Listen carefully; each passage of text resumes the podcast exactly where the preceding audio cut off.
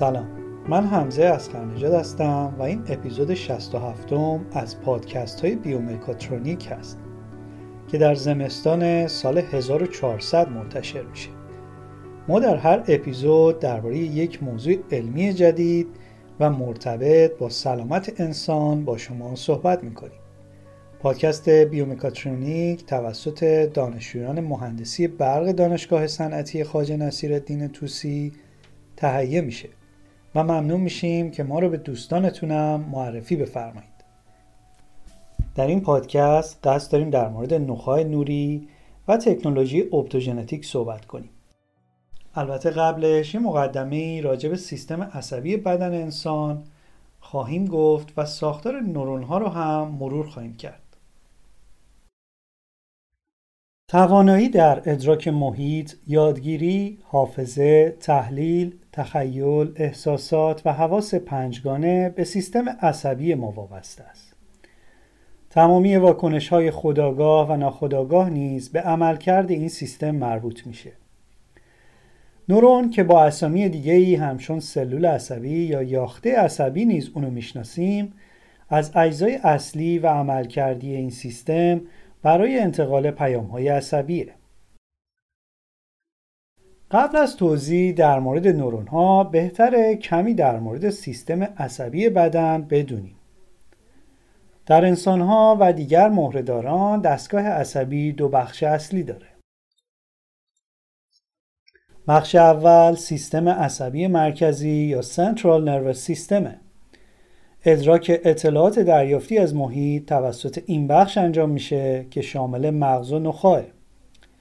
بخش دوم سیستم عصبی محیطی یا Peripheral Nervous System که شامل نورون هایی که خارج از سیستم مرکزی ولی در ارتباط با اون هستند. مثل نورون های حرکتی نورون ها رو میشه از نظر عمل کرد به سه دسته تقسیم کرد. نورون های حسی، نورون های حرکتی و نورون های بینایی. نورون های حسی اطلاعات رو از محیط دریافت و به سیستم عصبی مرکزی منتقل می‌کنن. مثلا وقتی شما یه فنجان قهوه داغ یا آب سرد رو بلند می‌کنید نورون های حسی پوست که در تماس با فنجان هستند با انتقال پیام به مغز موجب درک حس گرما یا سرما میشن. نورون های حرکتی دسته دیگه نورون ها هستند که با ارتباط با دیگر سلول های عصبی فرامین رو دریافت و به عضلات بدن ارسال می‌کنن. برای مثال در مثال فنجان قهوه اونا دستور انقباز ماهیچه رو به ماهیچه ها انتقال میدن. نورون های بینایی دسته دیگه نورون ها هستند. این نورون ها وظیفه آنالیز کردن پیام های ساده مانند واکنش های ناخودآگاه یا عملکردهای پیچیده رو در مدارهای عصبی بر عهده دارند. انتقال مجموعی از پیام ها توسط این نورون ها در مغز کمک می‌کنه فرد درک کنه که نباید به یه تکه زغال داغ دست بزنه. در این تصمیم اونو از آموخته های قبلی خودش استفاده می‌کنه و در واقع به یاد میاره که زغال داغه. حالا تصمیم می‌گیره که به دلیل داغی زغال نباید بهش دست بزنه.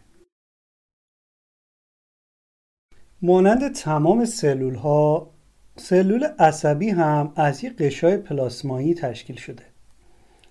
این قشا دو لایه لیپیدی همراه با تعداد زیادی پروتئین داره. این دو لایه لیپیدی در تمام سلول ها عایق جریان الکتریکی هستند. اما پروتئین های موجود در قشای سلولی نورون ها پیام الکتریکی رو از طریق همین پروتئین ها منتقل می‌کنن. دو عملکرد نورون یعنی دریافت و پردازش اطلاعات ورودی در جسم سلول و دندریت ها انجام میشه. سیگنال های ورودی به یه نورون از دو نوع سیگنال محرک که موجب راه اندازی پتانسیل عمل میشه و سیگنال بازدارنده یا مهاری که از ایجاد پتانسیل عمل جلوگیری می‌کنه. بیشتر نورون ها سیگنال های فراوانی رو از طریق دندریت های خود دریافت می‌کنن. هر نورون گاهی بیش از چند دندریت داره و بنابراین قادر هزاران سیگنال رو از سلول های مختلف اطراف خود دریافت کنه نحوه پاسخ نورون به برایند سیگنال های دریافت شده وابسته است و در نهایت منجر به ایجاد یک پالس الکتریکی میشه. بخش دیگه سلول های عصبی آکسون ها هستند. آکسون ها تفاوت زیادی با دندریت دارند. قطر یک دندرید از ابتدا تا انتهای اون کم میشه و اغلب با برامدگی های کوچک به نام اسپاین پوشیده شده. اما آکسون ها قطر یک نواختی دارند و فاقد اسپاین هستند. آکسون از قسمت جسم سلولی به نام آکسون هیلاک یا پشته آکسونی خارج میشه. بسیاری از آکسون ها با یک لایه ایزوله کننده به نام میلین پوشونده شدن که به انتقال سریع پالس های عصبی در طول آکسون کمک می‌کنه. اما دندریت ها فاقد میلینه. بخش دیگه سلول عصبی سیناپسه. ارتباط بین دندریت یک نورون و جسم سلولی نورون دیگه سیناپس نام داره. حالا که با کلیات سیستم عصبی و نورون ها آشنا شدیم بریم سراغ نخا. تناب نخایی یه ساختار باریک و کشیده است که شامل یه بافت عصبی میشه و از بسال نخا در ساقه مغز تا ناحیه کمر ادامه داره. کل این ساختار توسط ستون مهره ها محافظت میشه طول نخا در مردان تقریبا 45 سانتی متر و در زنان 43 سانتی متره. نخا شعایی بین 13 میلیمتر در نواحی کمری و گردن و تا 4 و 6 میلیمتر در ناحیه قفسه سینه داره. اما کار نخا چیه؟ عملکرد اصلی نخا انتقال سیگنال های عصبی از قشر حرکتی به بدن و از فیبرهای عصبی وابران نورون های حسی به قشر حسی مغز و همچنین مرکزی برای تبادل بسیاری از رفلکس هاست نخا قوس های رفلکسی فراوانی داره که منجر به کنترل این واکنش ها میشن. نخا محل نورون های بینابینی نخاییه که مدارهای عصبی معروف به مولدهای الگوی مرکزی یا Central Pattern Generators رو می سازن. این مدارها مسئول کنترل دستورهای حرکتی برای حرکات ریتمیک مانند راه رفتن هستند. تناب نخایی مسیر اصلی برای مرتبط ساختن اطلاعات بین مغز و سیستم عصبی محیطیه و درون ستون مهره ها محافظت میشه. همونطور که گفته شد در انسان نخا از ساقه مغزی آغاز میشه. بعد از اون از سوراخ‌های پس سر عبور می‌کنه و تا نزدیک به مهره های کمری دوم ادامه داره. نخا در مقطع ارزی تخم مرغی شکله و در نواحی گردن و کمر بزرگتره. حالا که با کلیات سیستم عصبی و نخا آشنا شدیم باید ببینیم آسیب های نخایی چی هستند آسیب به هر قسمتی از تناب نخایی اعصاب نخا یا مهرهایی که اطراف اون قرار دارن معمولا منجر به نقصهایی در قدرت عضلانی و حسی و یا سایر عملکردهای مرتبط در قسمت زیرین محله آسیب میشن. اگرچه برخی از این آسیب ها با فیزیوتراپی و درمان های دیگه تا حدودی قابل بازگشت و بهبودن اما برخی هم ممکنه که ادامه دار باشن و درمان نشن. آسیب های نخایی رو میشه به دو دسته تقسیم کرد. زایه نخایی کامل و زایه نخایی ناکامل. در نوع کامل به این معنیه که تمام حسا و توانایی های کنترل حرکات در قسمت پایین زایه از بین رفتن. اما وقتی میگیم زایه نخایی ناکامل بوده یعنی در قسمت پایین آسیب هنوز مقداری عملکرد حسی و حرکتی وجود داره. درجات زایه نخایی ناکامل هم می‌تونه متفاوت باشه. معمولا در آسیب های نخایی یک یا چند مورد از نشانهای زیر خودشون رو نشون میدن. از دست دادن قدرت حرکت. از بین رفتن یا تغییر در قدرت حس گرما، سرما یا لامسه. از دست دادن کنترل مدفوع یا ادرار. اسپاسم ازولانی و واکنش های شدید ازولانی تغییر در عملکرد جنسی و بارداری. همچنین مشکلات در تنفس هم می‌تونه یکی از نشانهای آسیب به نخا باشه. اما چه عواملی می‌تونه باعث آسیب به نخا بشه؟ آسیب نخایی می‌تونه مادرزادی باشه می‌تونه در سقوط از ارتفاع یا حوادث رانندگی و یا حادثه هایی مثل لیز خوردن و افتادن و مواردی مثل این اتفاق بیفته. سال بسیار مهم اینه که آیا زایه نخایی قابل درمانه یا نه؟ تقریبا همیشه پس از زایه نخایی مقداری بهبودی دیده میشه.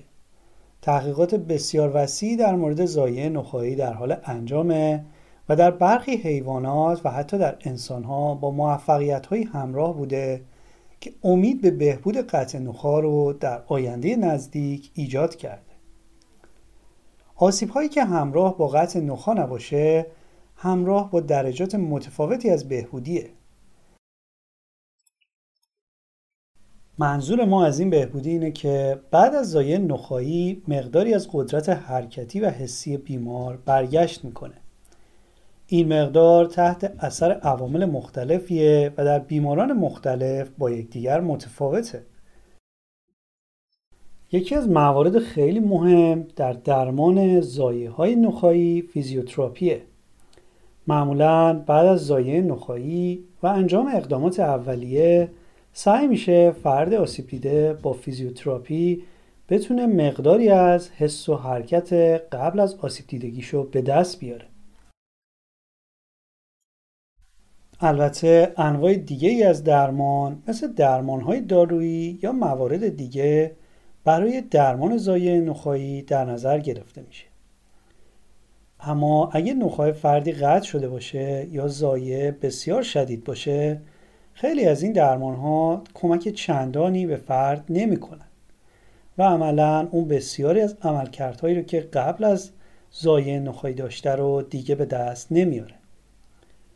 ایده ای که به ذهن دانشمندان رسیده بوده و همیشه به اون فکر می‌کردن این بوده که یه جوری بتونن قسمت آسیب دیده نخا رو به حالت قبلش برگردونن.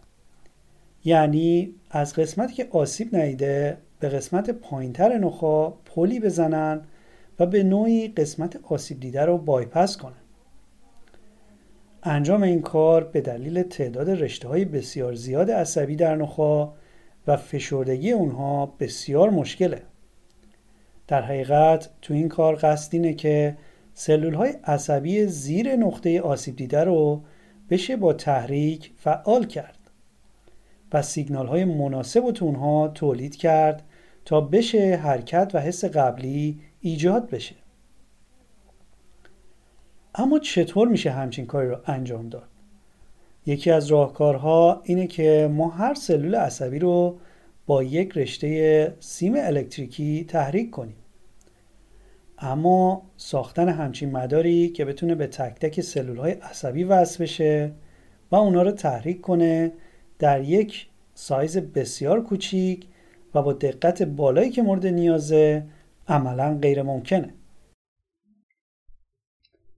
یکی از راه های بسیار خوب برای حل این مشکل این بوده که بیایم و از نور استفاده کنیم و به نوعی نخاع نوری رو جایگزین اون بخش آسیب دیده نخا کنیم. به طوری که بتونیم با یه پل سلول های عصبی نخا رو توسط تابیدن نور تحریک بکنیم. طبیعتا چون نور کنترلش خیلی راحته و اون رو می‌تونیم در باریکه های بسیار ریز به طرف سلول های نخا شلیک کنیم می‌تونیم با دقت بسیار بالا تحریک های لازم رو به سلول ها بدیم. اما قبل از اینکه بخوایم بریم سراغ نخای نوری باید بدونیم که این پدیده چطوری انجام میشه. برای همین باید راجع به اپتوژنتیک بدونیم. طی سالها دانشمندان دوست داشتن بدونن که مغز چطوری کار می‌کنه. برای همین تحقیقات زیادی روی سلول های عصبی و نحوه کارکرد اونا انجام شد. یکی از راه های بسیار خوب در این زمینه اپتوژنتیکه. در سال 2005 این تکنیک ابدا شد. تکنیک تلفیقی از نور و مهندسی ژنتیکه و به همین دلیل بهش اپتوژنتیک گفته میشه. با یه تغییر کوچیک در اطلاعات ژنتیکی از طریق افزودن یا حذف یک کد ژنتیکی باید بتونیم سلول های مغز رو کنترل کنیم.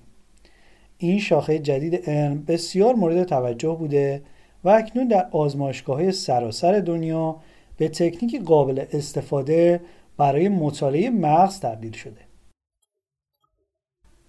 اما اپتوژنتیک چی هست؟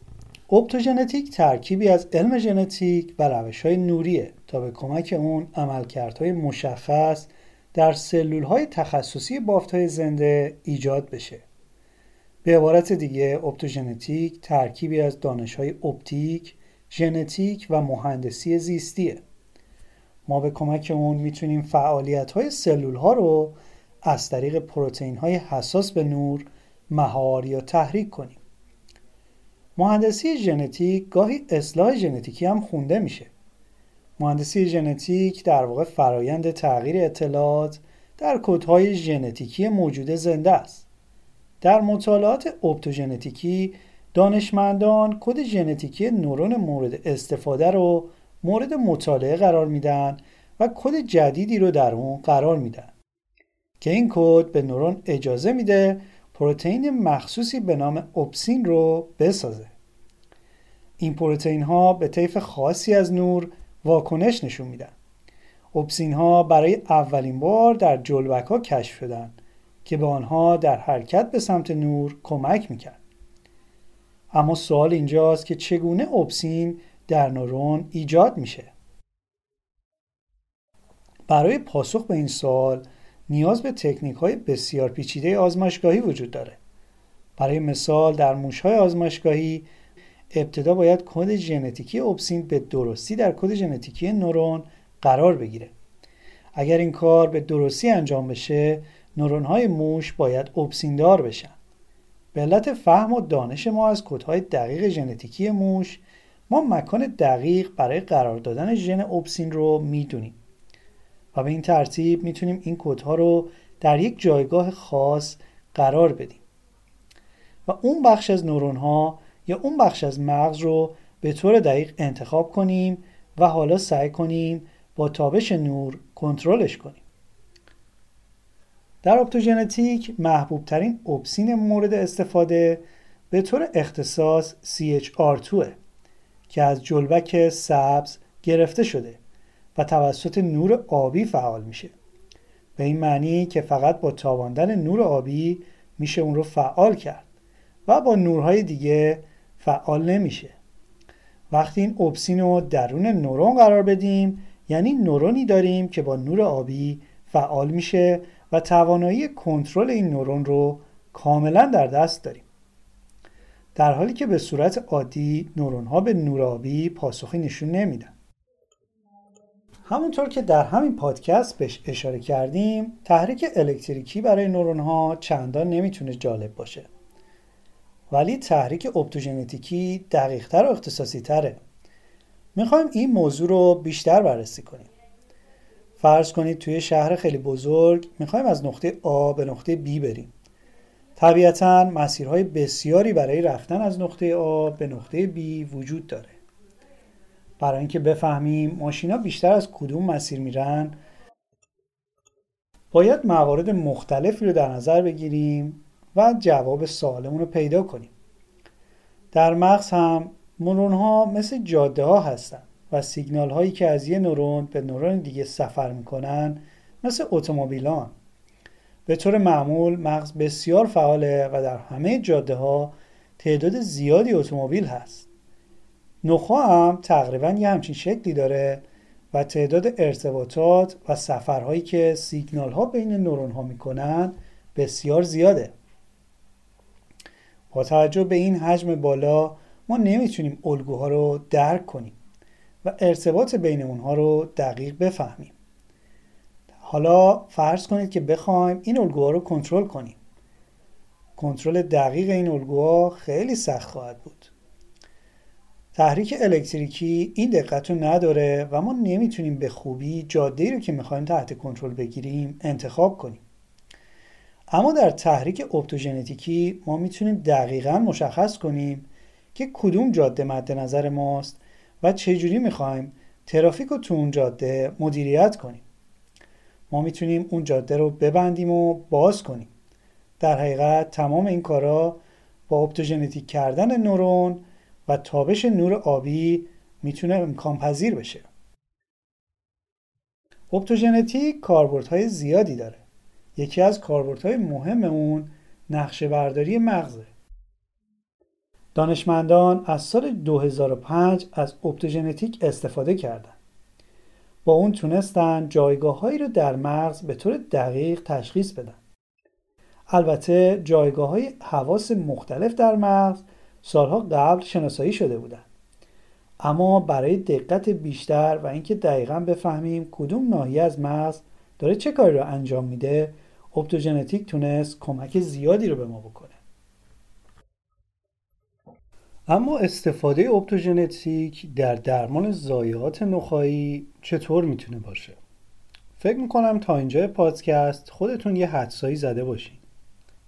در زایه نخایی ارتباط نخا از یک نقطه به پایین به صورت کامل یا به صورت نیمه کامل قطع شده یعنی چی؟ یعنی بعضی از رشته های عصبی وقتی سیگنالشون به اون نقطه زایه می‌رسه دیگه نمی‌تونن اون سیگنال رو به نورون های بعدی انتقال بدن خب حالا با استفاده از تکنیک اپتوژنتیک ما باید نورون های لایه بعدی رو به نوعی به نور حساس کنیم و با اضافه کردن CHR2 به اونا کاری کنیم تا بتونیم با تابش نور آبی اونها رو فعال کنیم.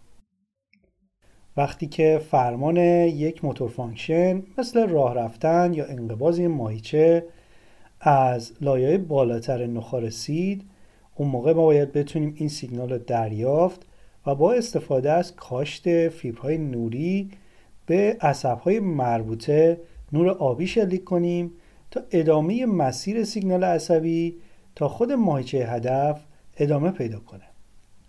و به این ترتیب به نوعی اون نقیصه‌ای که در نخا بوده بایپس بشه. این تکنولوژی در حال حاضر روی حیوانات کوچکتر مثل موش در حال آزمایشه. همونطوری که در عکس این پادکست مشاهده می‌کنید یک تیم متخصص در سال 2021 و در ماه سپتامبر نتیجه تحقیقات چند سالشون رو منتشر کردن. اونا با دقت بسیار بالایی فیبرهای نوری خاص رو در ستون فقرات یک موش آزمایشگاهی کار گذاشتن و با استفاده از یک تراشه مخصوص و به صورت وایرلس سیگنال هایی رو به اسپاین یا نخای این موش ارسال می‌کردن. حالا اونا با کار گذاشتن یک مدار خاص در پاهای این موش می‌تونستن سیگنال EMG رو هم از عضلات اون دریافت کنن به این ترتیب ورودی نخا با تحریک های نوری فعال می‌شد و پاهای موش به حرکت در می اومد. اونها موفق شدند با ذخیره الگوی حرکتی موش در موشهای سالم در موشی که حالا نخاش رو از دست داده حرکاتی مثل راه رفتن و شنا کردن رو ایجاد کنند. این تحقیق یک پیشرفت بسیار مهم در زمینه اپتوژنتیک بود. اون نشون داد که این روش می‌تونه به درمان زایه نخایی کمک کنه. البته برای تست این روش روی موجودات پیچیده تر مثل پستانداران و میمون هنوز راهی درازی در پیشه و شاید تا آماده شدن این روش برای انسان ها فاصله داشته باشیم. اما روش اپتوژنتیک به ما نشون داد که می‌تونیم به دقت به نورون هایی که می‌خوایم هدف قرار بدیم دسترسی پیدا کنیم و شاید یه راهکار بسیار عملیاتی خوب برای درمان این بیماری ها به دست اومده باشه. مورد دیگه ای که شاید جالب توجه باشه اینه که کمی از قوه تخیلمون استفاده کنیم و بیایم ببینیم که آیا فقط به درد زایه نخایی می‌خوره اپتوژنتیک اینکه میشه در جاهای دیگه هم ازش استفاده کرد. برای مثال اگه ما بتونیم حتی به نخای یک فرد سالم به این صورت دسترسی پیدا کنیم شاید بتونیم ابزارهایی رو به بدن یک انسان به صورت اضافه وصل کنیم. برای مثال بتونیم یک بازوی مکانیکی رو هم به این شکل به نخاع اتصال بدیم و یک فرد بتونه این بازوی مکانیکی رو به وسیله مغزش کنترل بکنه. شاید الان این حرفی که می‌زنم بیشتر شبیه یه موضوع علمی تخیلی باشه. ولی به این فکر کنید در روزایی که این پادکست داره ضبط میشه های ایلان ماسک برنامه ریزی کرده تا بشر رو به سیاره مریخ برای زندگی بفرسته.